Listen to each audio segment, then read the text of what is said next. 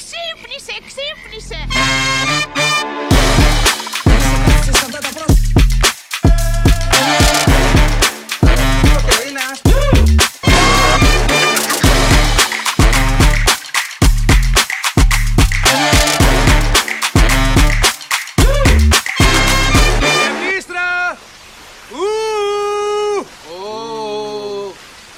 Όταν μεγαλώνεις στην Καταλωνία, μαθαίνεις από μικρός δύο πράγματα. Ποια είναι η σημαία σου; Να μάθεις δεν την ξεχωρίζεις. Γιατί σημαία σου δεν είναι αυτή που σου δείχνουν στο σχολείο, στην Καταλωνία. Είναι αυτή που ξέρεις εσύ από το σπίτι σου. Και ποια είναι η ομάδα σου; Αυτά τα δύο πράγματα μαθαίνεις. Και όταν μάθεις αυτά τα δύο πράγματα, έπειτα μαθαίνεις γιατί η σημαία σου και η ομάδα σου είναι το ίδιο πράγμα. Μαθαίνεις γιατί η ομάδα σου δεν είναι μόνο η ομάδα σου, γιατί η ομάδα σου είναι κάτι παραπάνω από μια ομάδα. Αυτά μαθαίνεις μεγαλώνοντας στην Καταλωνία. Όταν μεγαλώνεις στην Καταλωνία επίσης, από μικρός μαθαίνεις πώς είναι οι διακρίσεις, πώς είναι η εθνότητά σου να υπονομεύεται, πώς είναι όταν οι πεπιθήσεις σου και το αίτημά σου για να ζεις ανεξάρτητος καταπνίγονται. Όταν μεγαλώνεις εκεί που οι γονείς σου πληρώνουν περισσότερους φόρους από τους ανθρώπους που ζουν στην πρωτεύουσα, όταν βλέπεις τη σημαία της Καταλωνίας να απλώνεται σε κάθε μπαλκόνι της πόλης, μαθαίνεις από μικρός να ζεις με το αποθυμένο. Το ίδιο αποθυμένο που έχουν οι Καταλανοί ήδη από το Μεσαίωνα, από τον 11ο και το 12ο αιώνα. Και αυτό το αποθυμένο εκφράζεται με τον καλύτερο τρόπο από ένα από τα μεγαλύτερα αθλητικά σωματεία στον κόσμο. Αν ρωτήσεις έναν Καταλανό θα σου πει ότι είναι το μεγαλύτερο. Την Παρσελώνα.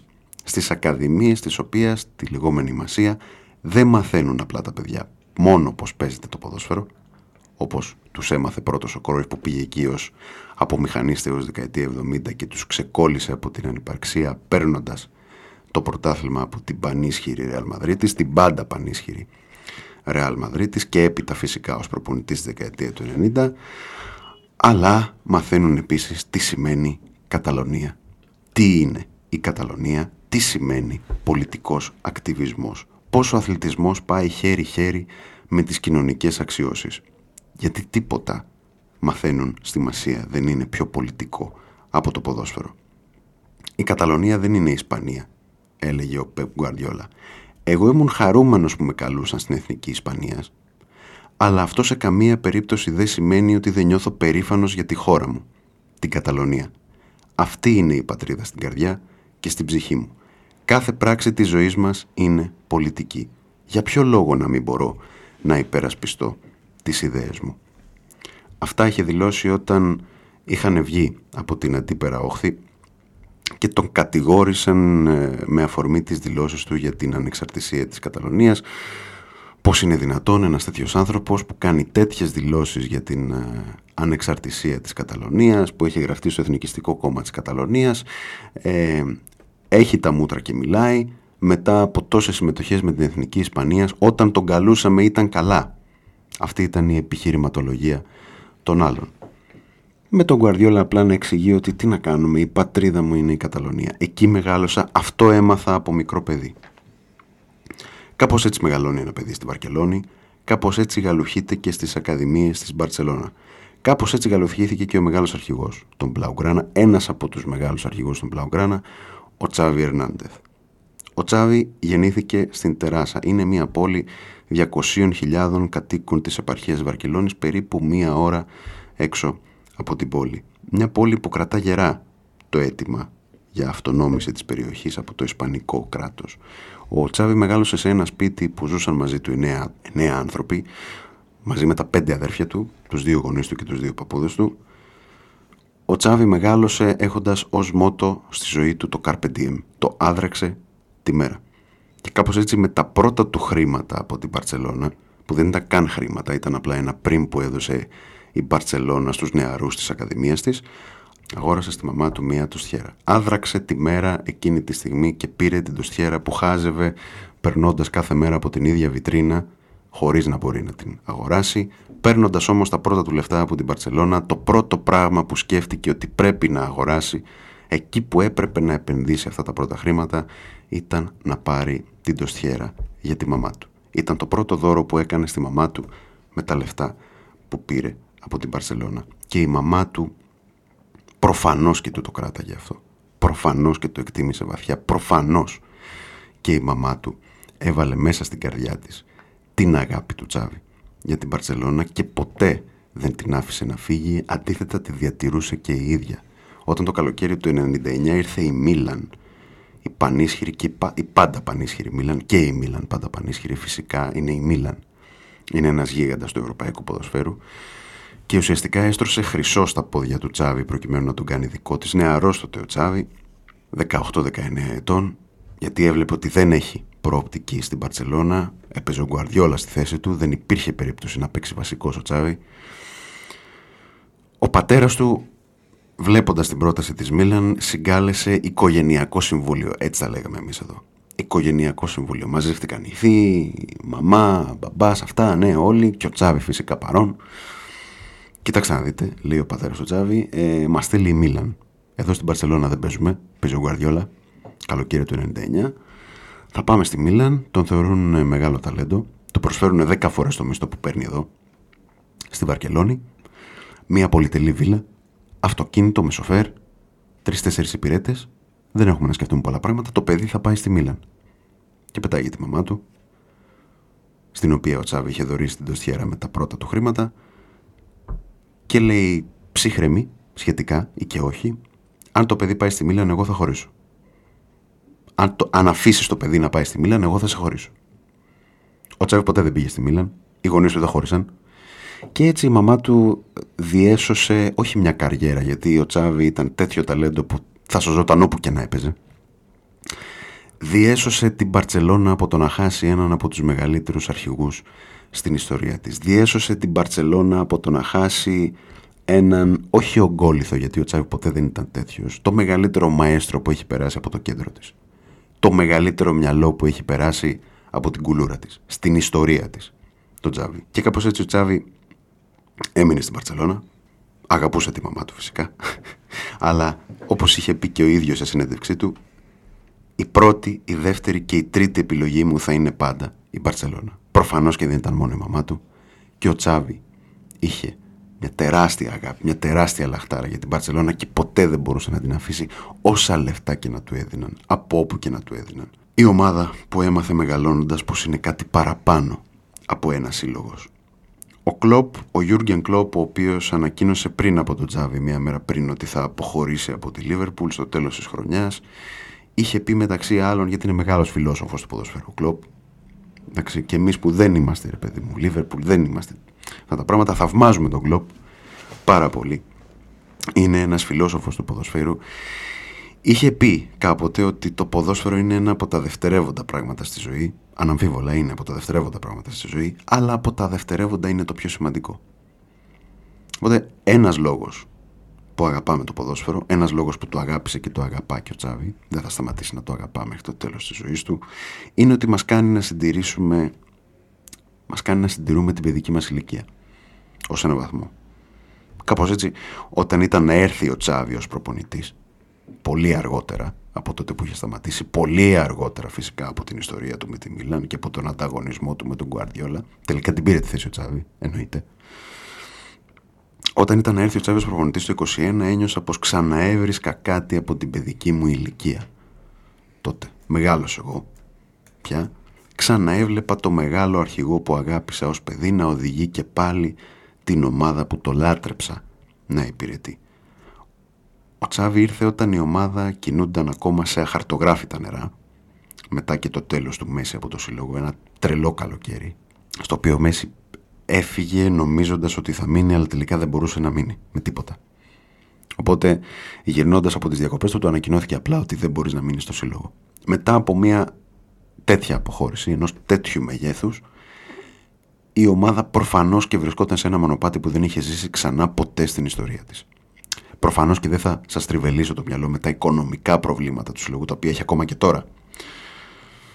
Θα σας πω μόνο το εξής προμηνιόταν μια περίοδος βαθιάς κρίσης γιατί με την αποχώρηση του Μέση η Μπαρσελόνα έχασε κάτι μοναδικό. Η Μπαρσελόνα ιδρύθηκε το 1899. Ιδρύθηκε τέλη του 19ου αιώνα δηλαδή. Ο Μέση μέσα σε 17 χρόνια πρόλαβε να σκοράρει το 7,5% περίπου των γκολ που έχει βάλει η Μπαρτσελώνα στην ιστορία της. Από το 1899 μέχρι και το 21 που έφυγε ο Μέση, ο Μέση στα 17 χρόνια που ήταν στο σύλλογο σκόραρε το 7,5% περίπου των γκολ που σημείωσε η ομάδα από την ίδρυσή της. Αυτός ο άνθρωπος έφυγε από το σύλλογο το 21. Και ήμασταν με κάτι περίεργους, κάτι Κούμαν, κάτι Πρέθουιτ, κάτι περίεργους τύπους, κάτι Τρινκάο, κάτι Λιστές, κάτι Ντέστ, κάτι Κομοδίνα, κάτι τέτοια. Και έλεγες, μάλλον κανείς δεν πίστευε ας πούμε ότι αυτή η ομάδα θα ξαναβρει κάτι από τον παλιό της εαυτό. We have to turn the doubters into believers. Έτσι είχε πει ο Κλόπ ο οποίος επίσης έφυγε αυτές τις μέρες. Ανακοίνωσε μάλλον την πρόθεσή του να αποχωρήσει από το σύλλογο, την απόφασή του να αποχωρήσει από το σύλλογο του Merseyside στο τέλος της χρονιάς. Και ο Τσάβη το έκανε αυτό. Μετέτρεψε τους αμφισβητείε σε πιστούς, σε αιώνια πιστούς, σε ανθρώπους οι οποίοι πίστεψαν στην ομάδα που έφτιαξε ο Τσάβη. Αν με ρωτάτε προσωπικά το παιχνίδι που με έκανε να ξαναπιστέψω στην ομάδα ήταν το παιχνίδι απέναντι στην Ατλέτικο Μαδρίτης το Φλεβάρι του 22. Ήταν ένα τέρμπι η Παρσελώνα πάλευε να βγει τέταρτη αυτή τη χρονιά. Πάλευε να βγει στο Champions League. Ο Τσάβη είχε αναλάβει στη μέση της χρονιάς μετά τον Κούμαν. Άσχημο ρόστερ, πολύ άσχημο ρόστερ. Στην ομάδα έπαιζαν άνθρωποι που κανείς δεν πίστευε ότι θα έπαιζαν ποτέ, θα φόραγαν ποτέ τη φανέλα του συλλόγου και παίζει με την Ατλετικό του Σιμεώνε, η οποία είναι, εντάξει, είναι κρατεά δύναμη δευτερότριτη, αιώνια δευτερότριτη, αλλά πάντα εκεί. Και κάνει ένα από τα παιχνίδια που μας θύμιζε λίγο την Μπαρτσελώνα των προηγούμενων ετών. 4-2, κέρδισε με 10 παίκτες στην Μπαρτσελώνα. Ένα ποδόσφαιρο που μας έκανε να πιστέψουμε ότι ο Τσάβη είναι ο άνθρωπος που μπορεί να εμφυσίσει αυτή τη φιλοσοφία που έχει χάσει ο σύλλογος. Είδαμε σε αυτόν και σε αυτήν την ομάδα που έφτιαχνε τότε ο Τσάβη ένα ψήγμα από την τεράστια ομάδα που βλέπαμε όταν μεγαλώναμε.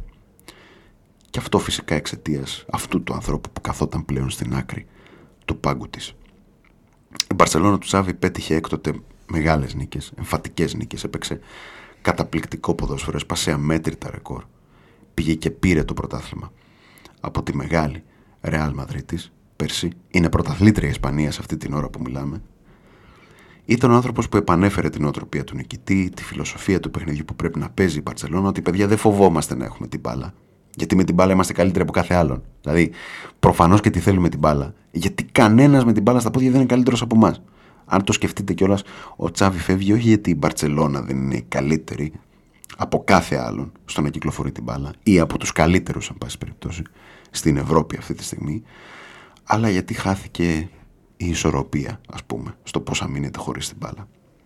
Σαν σε παραμύθι λοιπόν αυτός ο άνθρωπος κάθισε στον πάγκο της ομάδας, συνάντησε ποδοσφαιριστές που ούτε και οι ίδιοι πίστευαν, όπως είπαμε και πριν θα φόραγαν αυτή τη φανέλα, και πήρε το πρωτάθλημα με 10 βαθμούς από την τεράστια Ρεάλ του Κάρλο Αντσελότη, του τεράστιου Κάρλο Αντσελότη. Με τη Ρεάλ η οποία δεν είναι απλά μεγάλη ως ομάδα, είναι μεγάλη γενικά. Είναι μεγάλη οπότε όλοι τη βοηθάνε αν με εννοείται. Θέλω να πω ότι εντάξει, πάντα οι συνθήκες ήταν με τη Real, παιδί μου. Οπότε ήρθε ο Τσάβη σε μια ομάδα η οποία δεν ήταν ούτε για Champions League την πρώτη χρονιά. Και τη δεύτερη του χρονιά πήρε το πρωτάθλημα με 10 βαθμούς.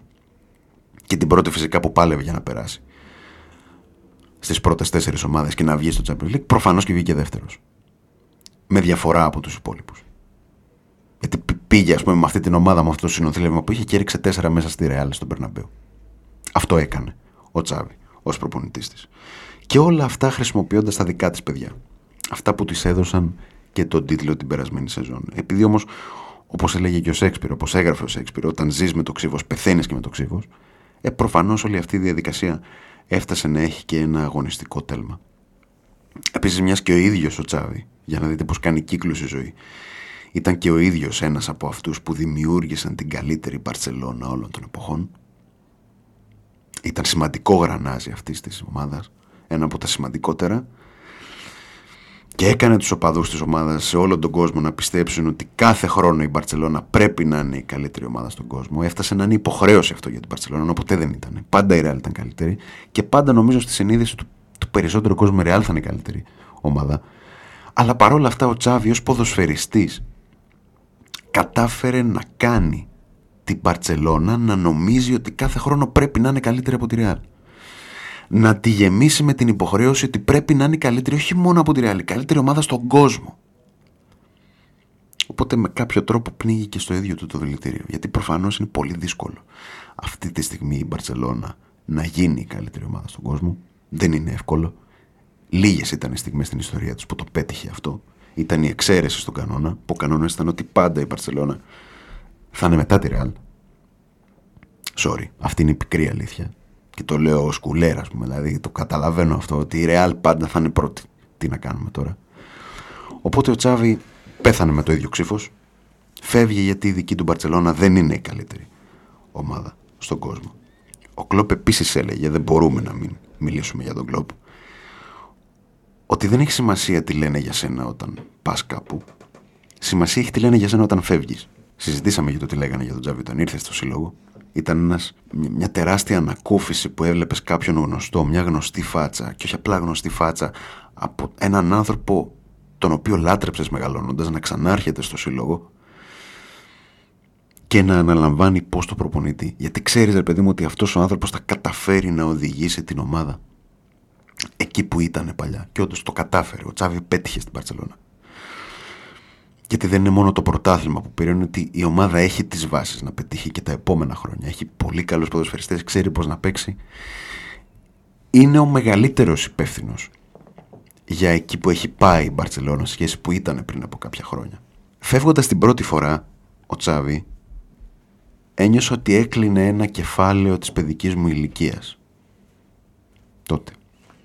Δεν ήμουν παιδί, αλλά παρόλα αυτά ένιωσα ότι φεύγοντας ο Τσάβη το 15 ένιωσα ότι έκλεισε ρε παιδί μου ένα, ένα από τα κεφάλαια της παιδικής μου ηλικίας. Ένιωθα να κλείνει σιγά σιγά, να τελειώνει ρε παιδί μου το βιβλίο, να τελειώνουν οι σελίδες. Είναι αυτό που ξεκινάς ένα βιβλίο και ξεκινάς να μετράς πόσες σελίδες έχει ακόμα. Και στο τέλος όταν τελειώνει συνειδητοποιείς ότι έχεις κάνει ολόκληρη αυτή τη διαδρομή και λες πότε την έκανα αυτή τη διαδρομή. Και επειδή μας άρεσε αυτό το βιβλίο της παιδικής μας ηλικίας, με στεναχώρια έβλεπες τον Τζάβι να φεύγει και να κλείνει αυτό το κεφάλαιο. Τώρα που ανακοίνωσε ότι θα φύγει ως προπονητής, νιώθω ότι ε, κλείνει ακόμα ένα κεφάλαιο το οποίο δεν μπορώ να δεν μπορώ να το οριοθετήσω, δεν μπορώ να το προσδιορίσω, δεν μπορώ να καταλάβω ποιο κεφάλαιο κλείνει, αλλά νιώθω ότι κάτι κλείνει. Νιώθω ότι αυτή η Μπαρσελόνα που μεγάλωσα, που λάτρεψα μεγαλώνοντας, που αγάπησα μεγαλώνοντας, ήταν η ομάδα μου μεγαλώνοντας τα παιδικά μου χρόνια, πλέον δεν θα είναι ποτέ ξανά ίδια. Γιατί δεν έχει κανέναν από αυτούς που είχε όταν την έβλεπα μικρό παιδί εγώ να παίζει στους τελικούς με τον Γκουαρδιόλα, με τον Μέση, με τον Μπουσκέτ. Και τώρα που είπα ο Μπουσκέτ, δεν πρέπει να ξεχνάμε ότι φέτος είναι η πρώτη χρονιά που η ομάδα παίζει χωρίς αυτόν στο κέντρο της μετά από 15 χρόνια. Είναι τεράστιο αυτό. Μετά από 15-16 χρόνια. Η ομάδα δεν έχει τον Μπουσκέτ στο κέντρο. Είναι τεράστια μετάβαση αυτό για μια ομάδα. Να, να, να φύγει, να, να, να κάνει τη μετάβαση μετά από έναν τόσο συγκλονιστικό ποδοσφαιριστή. Ο Τσάβη νομίζω ότι πλήρωσε αυτή τη μετάβαση που ο ίδιος ήθελε να κάνει πέρα από τον Μπουσκέτς, να φέρει την ομάδα να παίξει πιο επιθετικά και έτσι χάθηκε η ισορροπία πίσω. Φυσικά είναι η πρώτη χρονιά που παίζει μακριά από το Camp Nou, δεν παίζει στο Camp Nou, δεν έχει δική της έδρα φέτος η Μπαρτσελώνα. Όλα αυτά παίξαν το ρόλο τους. Ο Τσάβη ένιωσε ότι δεν έχει κάτι άλλο να δώσει στην ομάδα. Ένιωσε ότι πρέπει σιγά σιγά να αλλάξουν οι καταστάσεις μέσα στην ομάδα και ως φίλαθλος, αιώνιος φίλαθλος αυτής της ομάδας η οποία του έδωσε τα πρώτα του χρήματα για να αγοράσει στη μαμά του μια τοστιέρα καλό για όλους, καλό για την ομάδα, καλό για τον ίδιο θα ήταν να φύγει στο τέλος της χρονιάς. Και μιας και φεύγει ο Τσάβη στο τέλος της χρονιάς, μιας και φεύγει το τεράστιο είδωλο, το, αυτός ο τεράστιος ποδοσφαιριστής που έβλεπα μεγαλώνοντας, ε, θεωρήσαμε καλό να κάνουμε αυτό το σημερινό αφιέρωμα στον ίδιο τον Τζάβι. Θυμάμαι να μεγαλώνω, να διασταυρώνουν τα ξύφη του στα παιδιά δίπλα μου για το ποιος είναι καλύτερος, ο Μέση ή ο Ρονάλντο. Να καταλαβαίνω ότι ο Μέση προφανώς είναι καλύτερος από όλους, δεν υπάρχει καμία αμφιβολία γι' αυτό. Αλλά στην καρδιά μου ήταν ο Τζάβι. Ήταν πολύ έντονη η αγάπη που είχα για τον Τζάβι από την παιδική μου ηλικία. Από αυτό το, από αυτό το μυαλό που κυκλοφορούσε στο κέντρο της Μπαρτσελώνα το, το μόνο πράγμα που ποτέ δεν θα καταλάβω είναι πώς έβαλε αυτό το γκολ απέναντι στη Ρεάλ στο 5-0, το πρώτο γκολ του παιχνιδιού, πώς τους στρώθηκε η μπάλα, πώς την πήρε, πώς γύρισε, έκανε αυτή, αυτή την πυρουέτα για να πλασάρει τον Κασίγιας ενώ η μπάλα του είχε έρθει σχεδόν στον αστράγαλο, το βρήκε στη φτέρνα, ποτέ δεν κατάλαβα πώς το έβαλε αυτό το γκολ. Είναι από τα μυστήρια, αλλά ένα μυαλό σαν το Τζάβι μπορεί να κάνει τα πάντα. Θα ήθελα αφού αναφέραμε πολλάκι το Jurgen Klopp, το μεγάλο φιλόσοφο του ποδοσφαίρου, το Jurgen Klopp σε αυτό το επεισόδιο για τον Τζάβι, να αναφέρω στο τέλος και έναν μεγάλο αντίπαλο. Ιδεολογικά αντίπαλο. Και όταν λέω ιδεολογικά εννοώ ως προς τον τρόπο που παίζεται το ποδόσφαιρο ιδεολογικά. Αυτό εννοώ. Να αναφέρω το Μουρίνιο, ο οποίος έχει πει πολλές φορές στις συνεντεύξεις του respect. Έχει αναφέρει αυτή τη λέξη. Respect, respect, ε, που την έχει, έχει πλακωθεί αμέτρητες φορές με δημοσιογράφους και τους έχει πει απλά αυτό. Respect, respect, three, me three, to all the others. Πώς το είχε πει αυτό; Μπράβο. Ότι εγώ έχω τρία ρε παιδί μου, τρεις Premier League και όλοι οι υπόλοιποι στη Λίγκα έχουν δύο. Δηλαδή, respect, respect και έκανε έτσι με το χέρι κάτω. Μπράβο. Οπότε αυτό θα ήθελα να πω κι εγώ. Respect, παιδιά. Σεβασμός στο Τζάβι. Σεβασμός. Παραμένει ένας top class προπονητής. Παραμένει ένας τεράστιος προπονητής. Ένα τεράστιο σύμβολο για την Παρσελώνα. Μην ξεχνάτε από πού πήρε την ομάδα και πού την άφησε. Μην ξεχνάτε τι πέτυχε ενώ ήταν προπονητής στην ομάδα, ενώ είναι ακόμα προπονητής στην ομάδα γιατί τίποτα δεν έχει τελειώσει. Respect λοιπόν στο Τζάβι. Ήταν ο άνθρωπος που ήρθε στις χειρότερες στιγμές του συλλόγου και έκανε ξανά την Παρσελώνα κάτι. Και το Τζάβι για να κλείσουμε και να το αφιερώσουμε με όλη μας την καρδιά αυτό το επεισόδιο, σε αυτή την παιδική μας καψούρα, νομίζω πως ταιριάζει αυτό που έλεγε ο μεγάλος αρχαίος διδάσκαλος των Ινδών, ο Σιντάρτα Γκαουτάμα. Στο τέλος, μόνο τρία πράγματα μετράνε. Το πόσο πολύ αγάπησες, το πόσο ευγενικά έζησες και με πόση ευγνωμοσύνη άφησες να φύγουν όσα δεν προορίζονταν για σένα. Να είστε καλά.